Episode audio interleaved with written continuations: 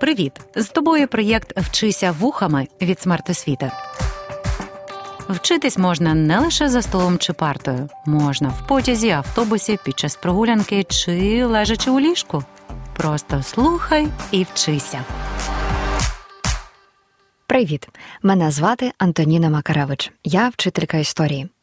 Сьогодні поговоримо про князя Русі, який не силою здобув владу в Києві, а якого самі кияни попросили княжити у столиці. Мова піде про Володимира Мономаха. А також розкажу вам про те, чи спромігся його син втримати контроль над землями Русі.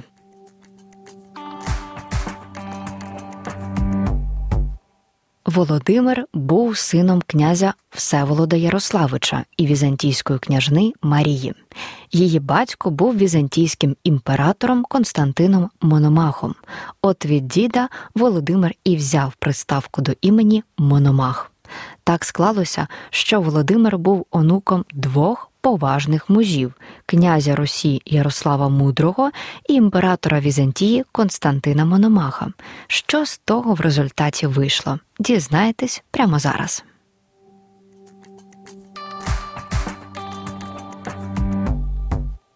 Після смерті князя Ярослава почався досить заплутаний період в історії Русі. Плутаний, бо часто мінялися князі, нападали один на одного, чубилися, билися, ногу зламати можна, поки розбереться. Вочевидь, безлад і самим князям набрид, і вирішили вони домовитися. Для цього зібралися у Любичі. Тоді встановили, зокрема, систему столонаслідування. Вирішили, що за кожною гілкою роду закріплять певну землю, яку передаватимуть у спадок вотчину. За гілкою Всеволода, батька Володимира Мономаха, закріпили Переяславську землю. Але нам уже відомо, що такі домовленості самі ж князі порушують. Коли Всеволод став княжити у Києві, він свого сина Мономаха посадив у Чернігові. До смерті Всеволода, як зазначають дослідники, батько і син правили разом, утворивши думвірат. Тобто важливі питання внутрішньої і зовнішньої політики вирішували разом разом. Так тривало 15 років. Тож Володимир Мономах за життя свого батька пройшов практичний курс з управління державою. Після смерті Всеволода київським князем Володимир не став. Київський стіл посів його двоюрідний брат Святополк. Чому так трапилося? Достеменно ми не знаємо, можемо лише припускати. Можливо, Володимир Мономах поступився старшому в роді, ним був Святополк. Тож Мономах лишається у Чернігові. Йому довелося підкоритися волі Святополка і битися з половцями. За переказами, Володимир Мономах відмовляв Святополка йти у бій, радив дочекатися підмоги, але Святополк наполягав на своєму. Битва відбулася на річці Стугна в районі сучасного села Трипілля Київської області. Половці тоді завдали нищівної поразки війську русичів. Лише у наступному році вдалося домовитися з половцями про мир. Ще через рік, у 1094 році, Володимир Мономах поступається Черніговом і віддає це княжіння іншому двоюрідному братові Олегові. Чому він знову так вчиняє? Літопис Повість минулих літ містить таке пояснення: ніби Мономах не хотів стати автором міжособної боротьби, чи може він вирішив все ж виконувати рішення Любицького з'їзду? Існує ще версія, згідно якої Олег привів собі на допомогу половецьких вояків. Разом вони, так би мовити, попросили Володимира залишити Чернігів. Тож Володимир подався до землі свого батька, до Переяслава. Тоді ж, у 1094 році, вже у Переяславі Володимир починає активно битися з половцями, які постійно нападали. Переяславська земля межувала зі степом, а там постійно ходили кочовики.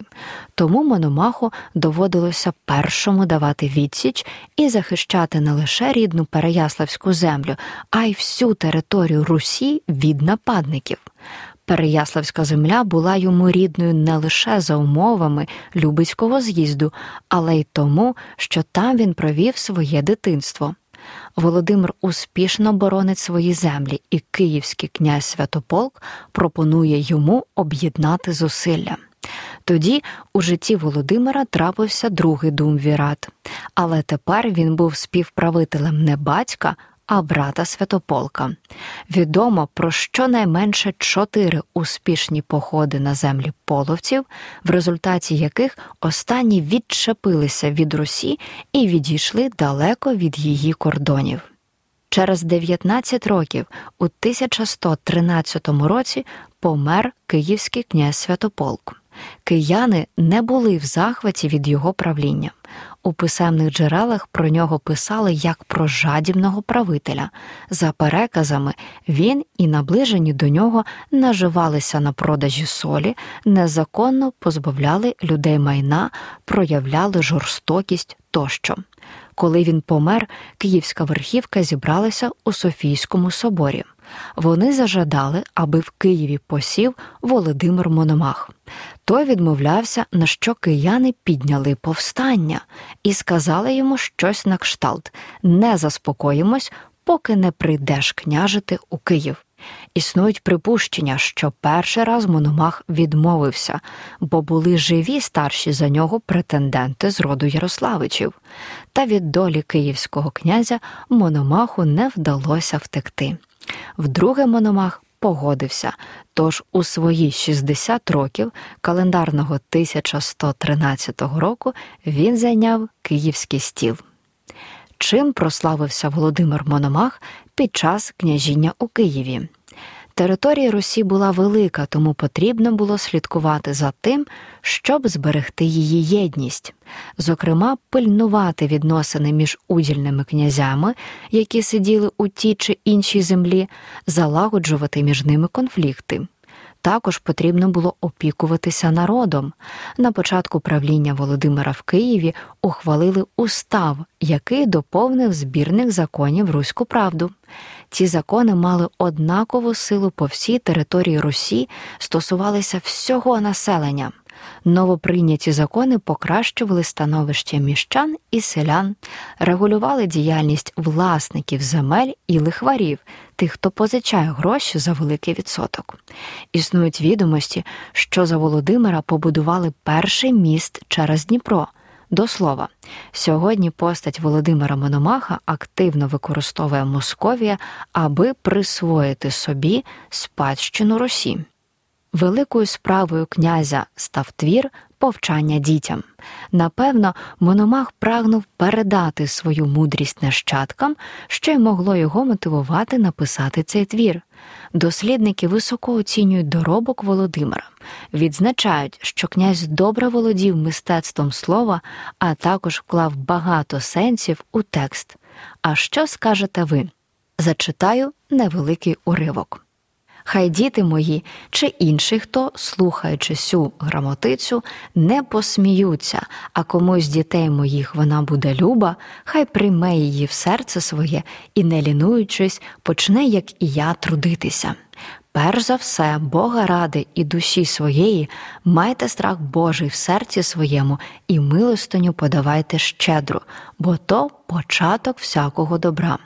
Якщо ж комусь не люба грамотицяся, хай не насміхається, а так про неї скаже на далекій путі та на санях сидячи, не белиць наговорив.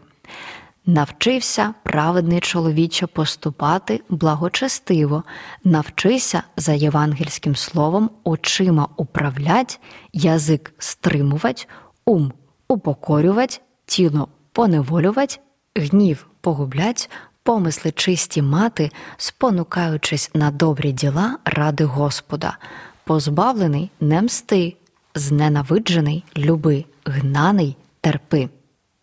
У зовнішній політиці Володимир Мономах теж мав успіхи. Про це свідчать династичні шлюби, які він укладав. Сам Мономах був одружений тричі. Перша дружина на ім'я Гіда була дочкою англійського короля Гарольда II.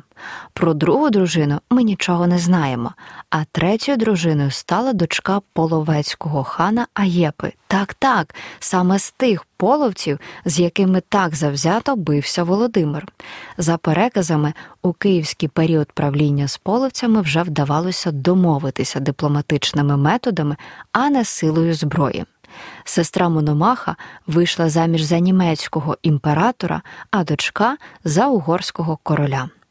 Помер Володимир Мономах, доживши до 71 року. Поховали його у Софії Київській. Літопис Руський містить таку згадку про смерть Мономаха. Представився благовірний князь, христолюбивий Великий князь всієї Русі Володимир Мономах, що просвітив руську землю, наче сонце, промені пускаючи, і слава його розійшлася по всіх землях. А найбільше страшним він був для поганих цей братолюбець і біднолюбець, і добрий дбайливець за руську землю. Весь народ і всі люди за ним плакали, як ото діти за батьком або за матір'ю. Плакали по ньому всі люди, і сини його Мстислав, Ярополк, В'ячеслав, Юрій, Андрій і внуки його. І тоді розійшлися всі люди з жалобою великою, і так само і сини його розійшлися, кожен у свою волость, і з тугою великою туди, де ото він кожному з них роздав був волості. Після смерті Володимира Мономаха правити в Києві почав його син Мстислав від першої дружини Їди. Політичну кар'єру він почав у Новгороді, потім у Білгороді, а після смерті батька посів у Києві як старший з братів. Історики говорять, що рідні брати корилися йому, а інші родичі визнавали зверхність. Тобто Мстиславові теж вдалося здобути авторитет і утримувати єдність держави. За його правління половці знову нагадали про себе, мабуть, вважали, що син не такий вправний воїн і дипломат, як батько, але половці не вгадали.